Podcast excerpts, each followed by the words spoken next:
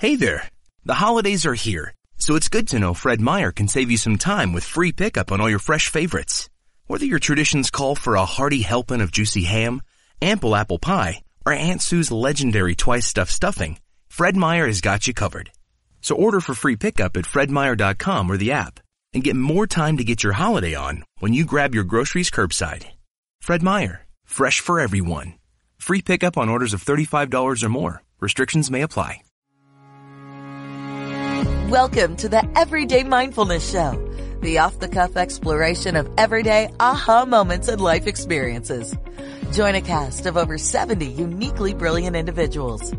Each week, Mike Domitrz and an eclectic mix of cast members and special guests will engage in mindful and lively conversations about everything from meditation to spirituality to personal passions to successes and failures to relationships to the stuff that makes up the moments of our daily lives. Let's get started with your host, author, speaker, provocateur, and a bit of a goofball, Mike Domitrz. Hello, I'm your host, Mike Domitrz, and thrilled to be here with our cast from the Everyday Mindfulness Show.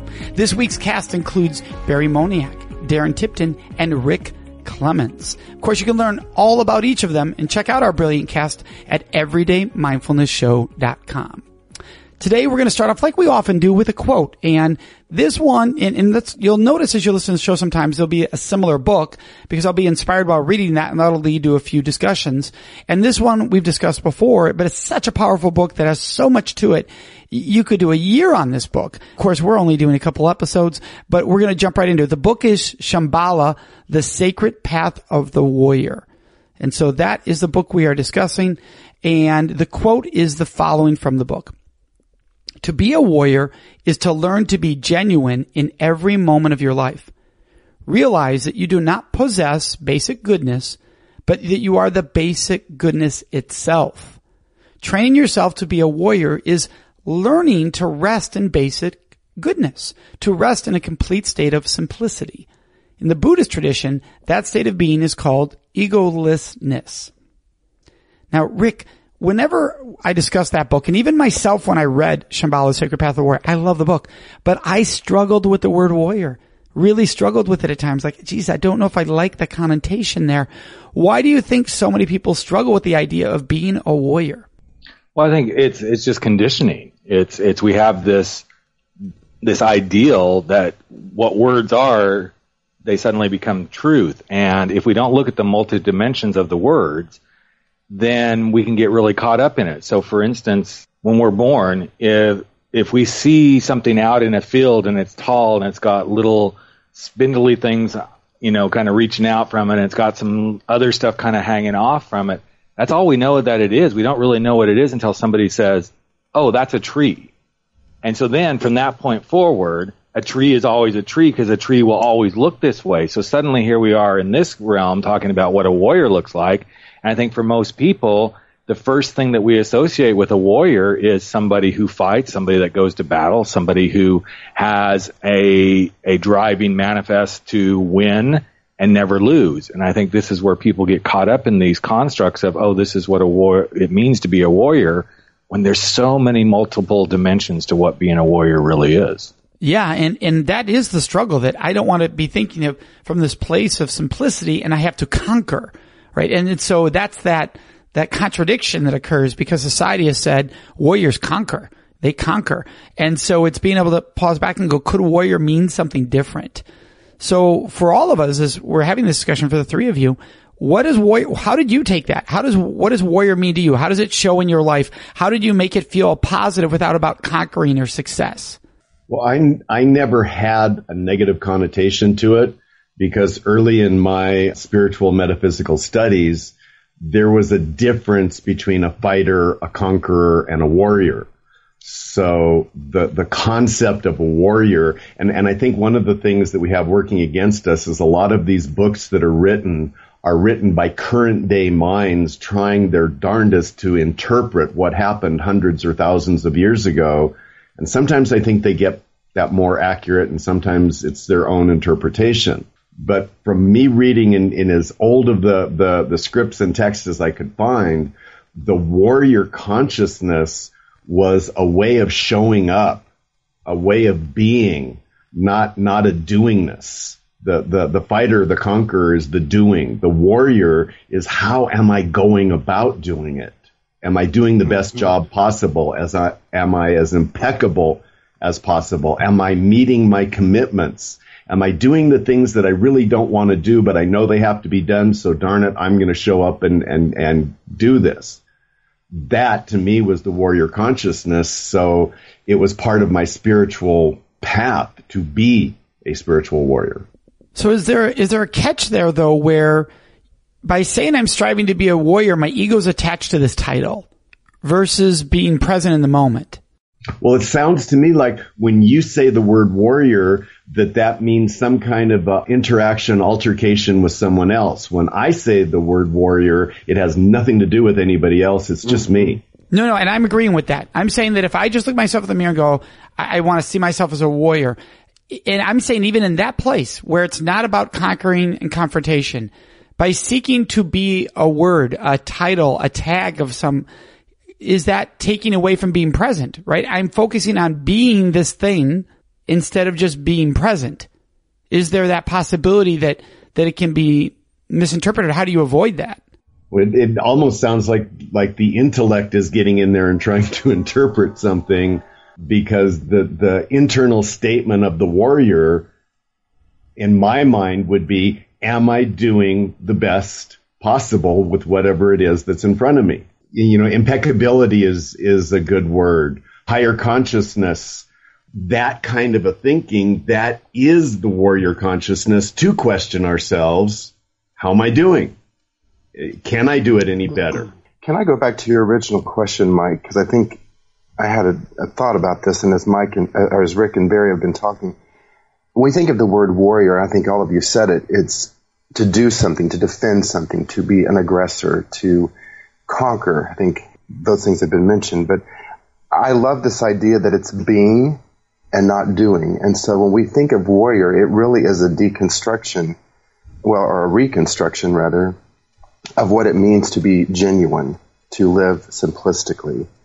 Um, this idea that ego has so much to do with even the idea of warrior, but to be egoless, it's almost the opposite of what you would think than someone being in battle. It's, it's to be present. It's to be in a mindset. So I like what, what Barry's saying is that it's very much about this presence, this approach, this idea of being over doing. Well, what's interesting about it is if you visualize it, what we're describing as the warrior, if you visualize that, most people would visualize a Buddhist monk by all the descriptions we're giving.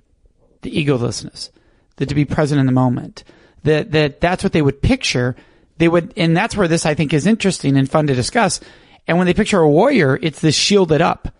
And yet the opposite of the warrior, right? The warrior doesn't need shields. They're vulnerable. They're willing to be who they are.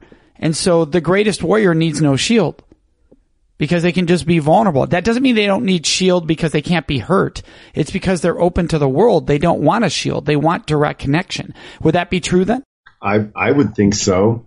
And, and I think this, this term egolessness, that, that's one of those elusive things mm-hmm. because it takes a pretty formidable, mature, sophisticated ego to be egoless. I, I think people, you know, intelligent people could debate that for, you know, hours on end. I remember watching when I was a kid growing up the TV show Kung Fu.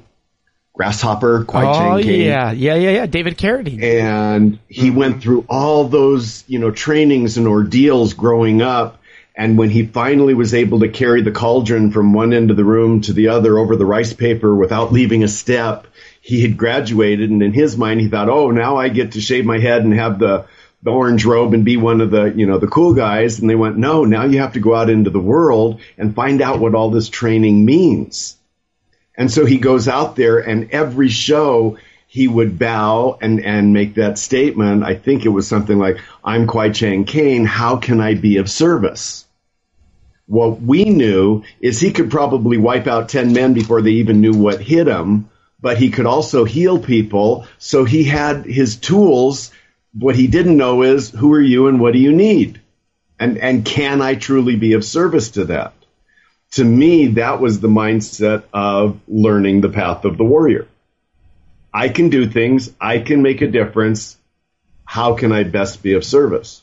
I love it. And what I love about that is how can I be of service? And at the same time, that egolessness, I want to go back to what you said there. I do think you're right. I think that can, on an intellectual level, become difficult to grasp and say that's truly present because the person will say, well, I'm egolessness. Well, is that ego speaking? Right. So, exactly. so there's this weird, you know, I've gotten to a place of egolessness. Well, that sounds rather egotistical, actually. So, you know, that's this weird thing versus striving to be aware of ego. I think that's a different discussion. It is, did they really mean that egolessness is, whether it's obtainable or not, to strive to be aware of ego?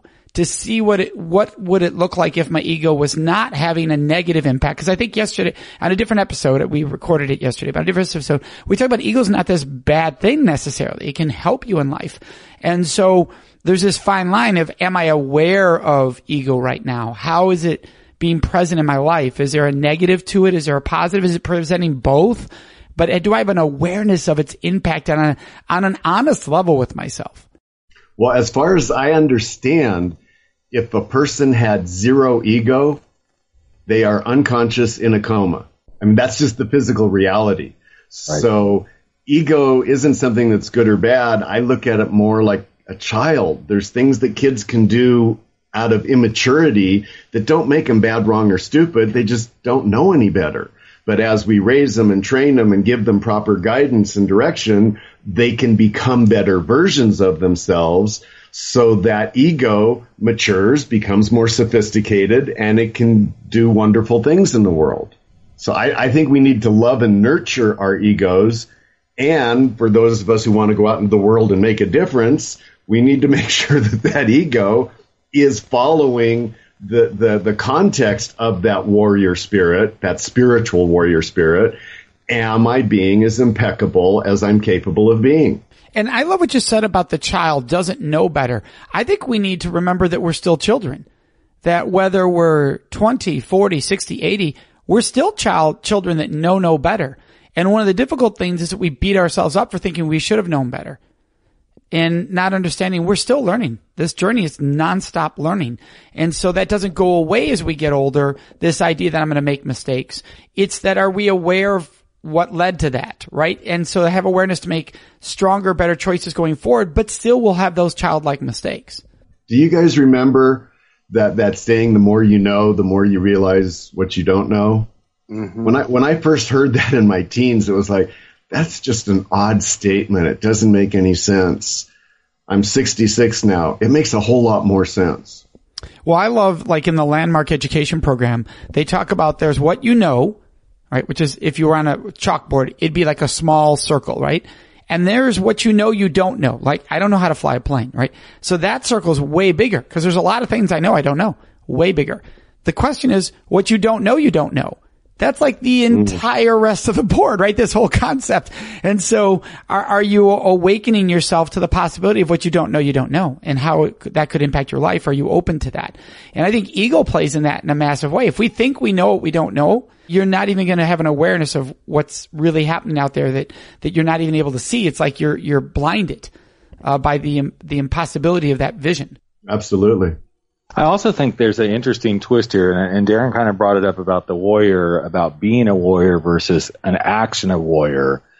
I think there's almost the same parallel with ego. It's like if we allow the ego to do what the ego should do versus letting the ego be a actual being part of us, I think it shifts everything. What I mean by that is if if the ego isn't allowed to come to life, okay, so to speak, it doesn't become this cocky, whatever it is, that knows everything or doesn't know what it doesn't know or does know what it thinks it doesn't know, all these things. But if we allow it to actually be a part of doing, let it be part of the strategic team that does certain things, then the ego truly becomes part of being of service because we're asking the ego help us accomplish things that it does know what to do. But as soon as we release it to become a true, alive, being, breathing part of who we are, that's typically where we get in trouble because then suddenly it has its own legs. It puts on its, you know, in my world, that's when we put on the hills girls and we wrap the boas around us and we're like, okay, ego, let's go. You know, we suddenly take it out of that closet and it's like, we know everything we need and we're going to show everybody what we need versus saying ego, take your space, do the things that you're here to do, which is help us function, help us get things done, but keep it in its beautiful container, so to speak, where it, that's what it does for us. Well, and that's the sentence from that quote earlier. Realize that you do not possess basic goodness, but that you are the basic goodness itself. I think that's the root of it right there. Because if I'm trying to act with goodness, that's ego right? I, am trying to look everyone, I'm doing good, right? Or I'm doing good to do good versus just do the right thing, right? Just don't, don't do it for the purpose of doing good. You're doing it because it's naturally who you are. That's the right thing to do. It's just basic goodness itself. But what that also allows us to do is to maybe allow the negative impact ego can have and just to be more free of we are who we are. Because if we truly believe basic goodness is who we are, that we don't have to possess it, it's who we are, we can feel better about ourselves, right? This, this judgment of I'm not good enough goes away because I am basic goodness. We're all basic goodness. And it comes from just a more, it's a place of foundation that feels safe and good to, to hear and believe and feel. Mm, I guess, Mike, I have a hard time wrapping my mind around that, that we are basic goodness. It, it's like denying one side of the force okay, we're only going to deal with this one side. That's who we are and that's all that is. But the reality is, if there's goodness, there's badness. There has to be a, an equilibrium in, in the universal forces. So we each have a balance of goodness and badness, rightness and wrongness, enlightenment, stupidity, however we want to look at that. And, and that's where things like the path of the warrior are am I using the blend of that intelligently, impeccably, so that I can produce good things? I don't know that goodness is just laying in there waiting for me to bring it out and show everybody. It has to do with the way I wield my sword. That's the thing of the warrior. You're going to wield the sword and something's going to happen. Are you being responsible and accountable for what you're setting into motion? That's the warrior mindset. Now that's interesting for me because when I read that, if it had said, but you are pure goodness, I would, I would be on the same page as you. But it says you are the basic goodness itself, which means that doesn't mean you're pure goodness. It means that at your heart and soul, there's good. And that, that means evil will, will be there or bad will be there, but in your heart of soul, good is there. And I guess the way I look at that is they look around the world and people go, look how violent our world is or look how, but actually when they look at the research, we're the most nonviolent world we've ever been right now. And that 90%, 98% of what we run into in the day is positive, right? Uh, you walk into a store, someone says hello.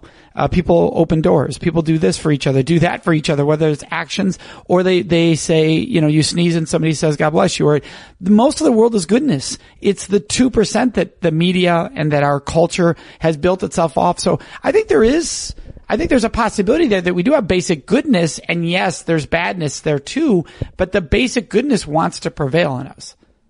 I like to believe that. mm-hmm. I've just lived in environments where there's people who, who lay for people who, who do believe that because they're easy targets.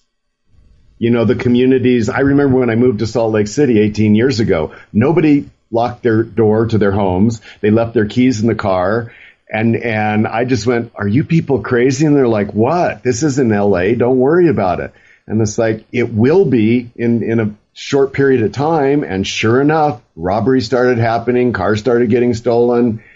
Badness is out there. And I think just as much as the goodness. And so the warrior is, okay, are we doing something good with that reality? I love this. Cause see, I would, I would counter that with, or challenge that with how many homes are broken into every night? Is that that example? 0.001%. And so it's still 98% goodness. And the, we're letting the 2% dictate. And I'm not saying that we shouldn't protect ourselves from the 0.001%, but that there is a basic level of goodness there would be true of just looking at even at crime. There's a basic level of goodness overall. But let's let's take that higher up the food chain. So now we're not talking about breaking into cars or homes. Let's talk about business. How much corruption is there in business? How much corruption is there in education, medicine, religion, politics?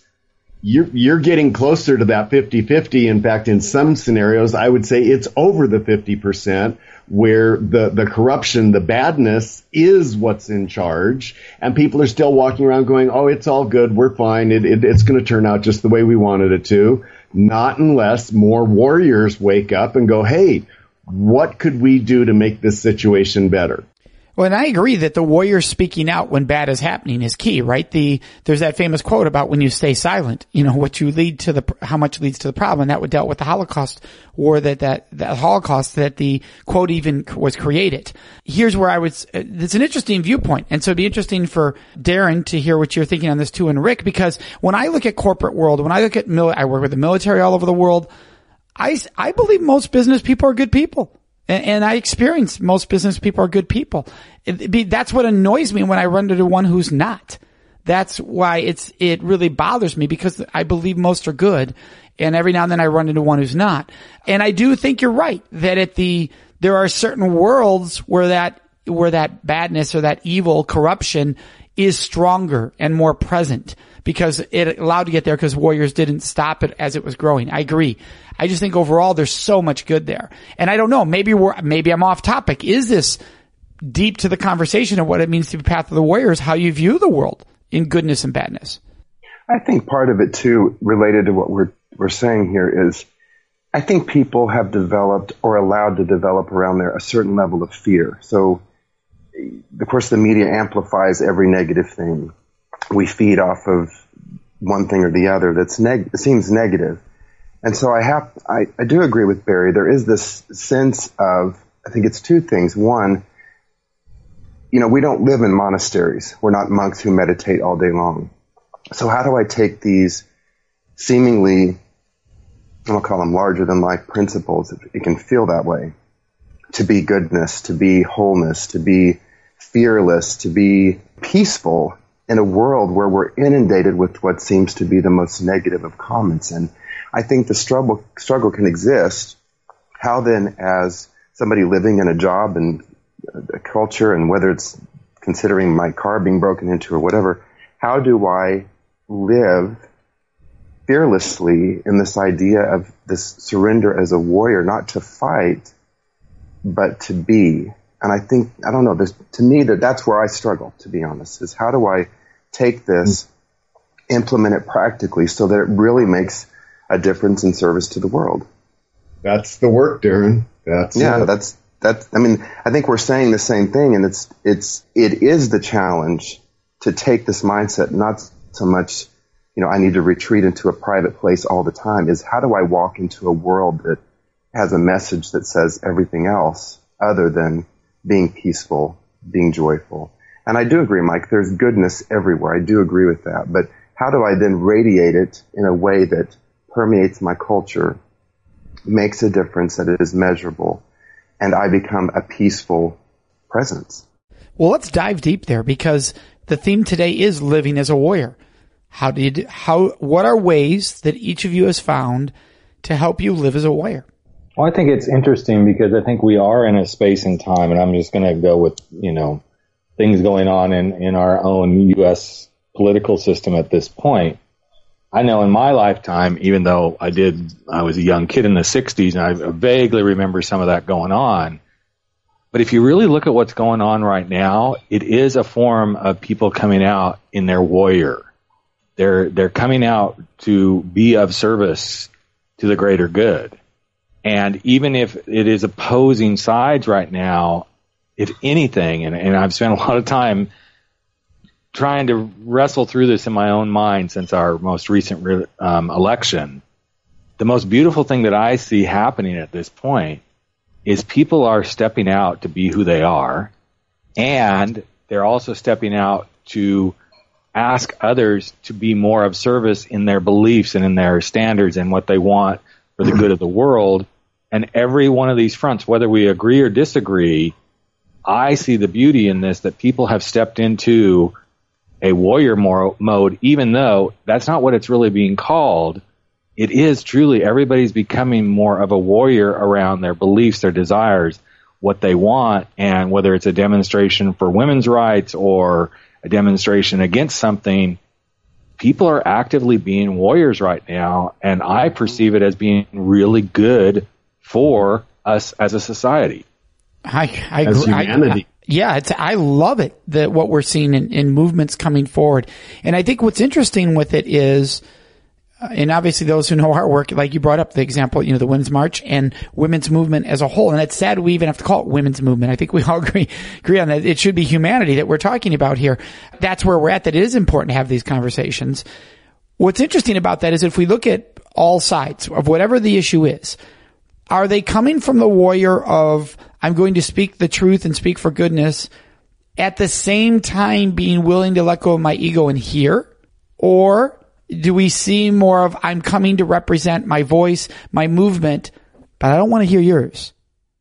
Mm-hmm. I, yeah, I think there's a fair amount of that, but I also feel like in in this thing of maturity and sophistication, you have to go through the steps.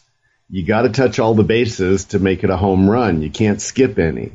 And so for people to you know, for their heads to pop out of their little butts and go, Hey, what's going on? And what do I really think about that? And, you know, what are my ideas and opinions? If I had the magic wand, what would, what would I set into motion? At least it's getting a dialogue going. So if someone is all on about, well, I'm for the Democrats or I'm for this or whatever, sooner or later that's going to mature like most movements have to go, well, wait a minute let, us tweak that a little bit. Let's refine that a little bit. And then all of a sudden you have people who in the 60s were radicals and, and the women who are burning bras. And now they, they've become some of society's greatest leaders because they've matured. I think you bring up something brilliant there, which is it is a maturation process for each of us as individuals.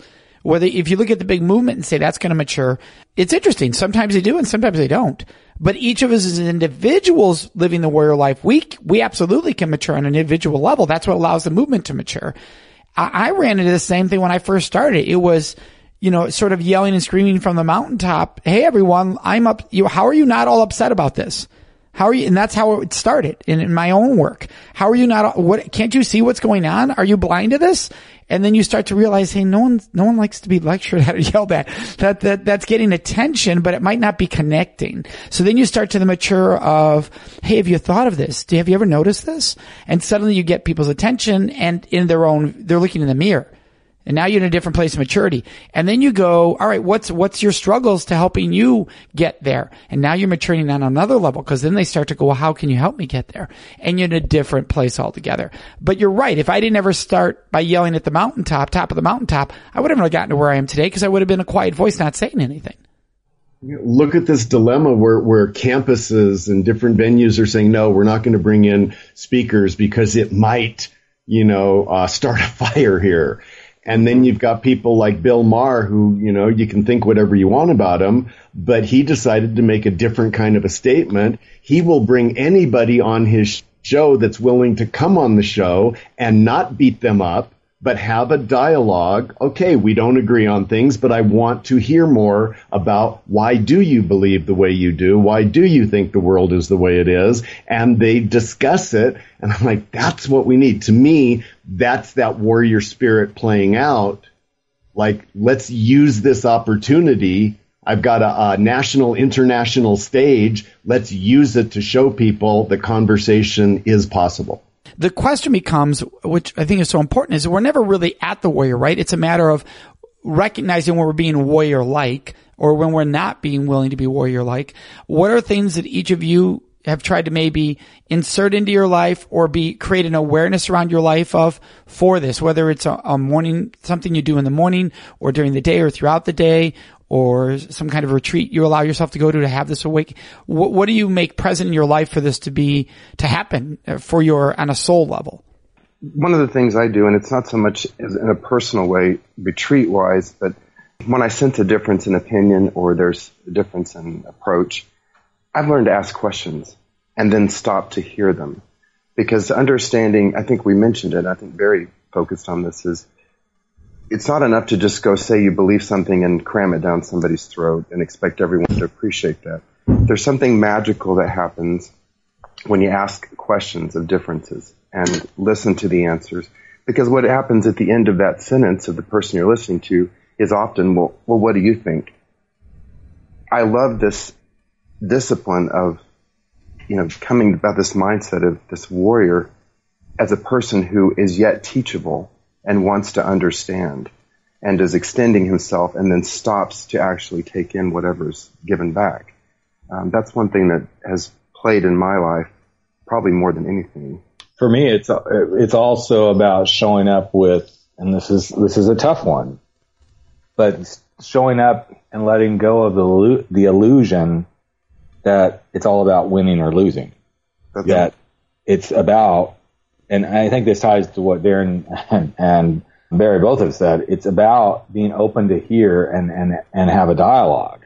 As much as we would all like to quote unquote win and not lose, if there is no winning or losing, which is a, is an illusion, if there's just understanding, then everything changes. In fact, I remember about a, uh, probably a year ago, I was at a at a PFLAG meeting where I was speaking for parents, families, and friends of lesbians and gays, and I remember this mother who has a transgender child standing up and saying, "You know, it's not about understanding; it's about accepting.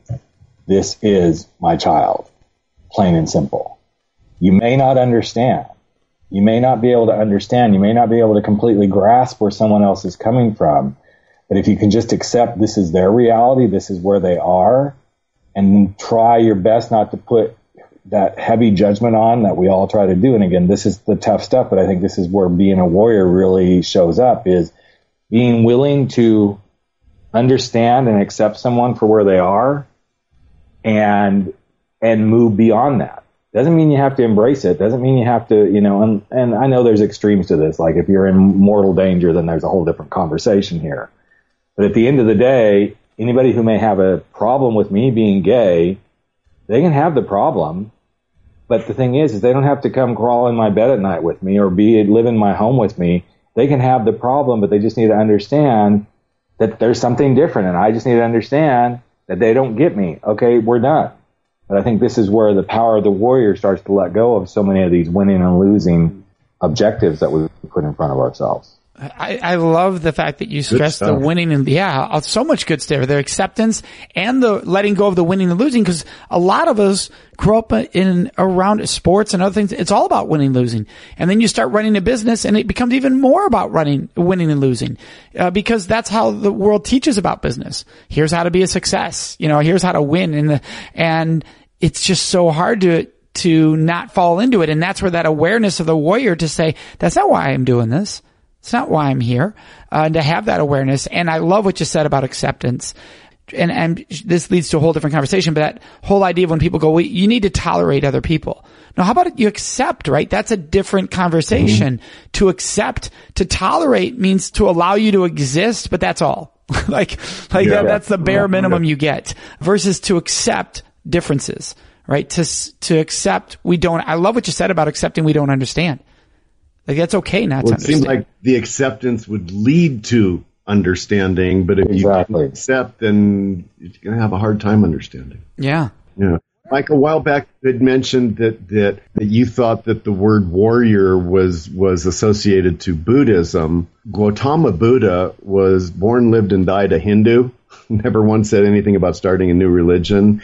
He did question the ceremony and the ritual and sat down one day under a Bodhi tree to contemplate what's going on. I feel like we're missing something. And the stiller he got, the more he had some really nice ideas. So he grabs a buddy and says, Hey, sit down, shut up and, you know, try this and see what happens. They're like, wow, dude, this is good stuff. And out of that, Buddhism was born, but they weren't trying to start a re- new religion. They were just playing with stillness. That's absolutely correct. I think what you're referring to is the beginning. I, that was a quote from the book. And that's why I say sometimes people who write books. Right. They, they've written more books than they've read or who knows. And, and this is all stuff that I'm interpreting from everything that I've read, but it, it did make sense.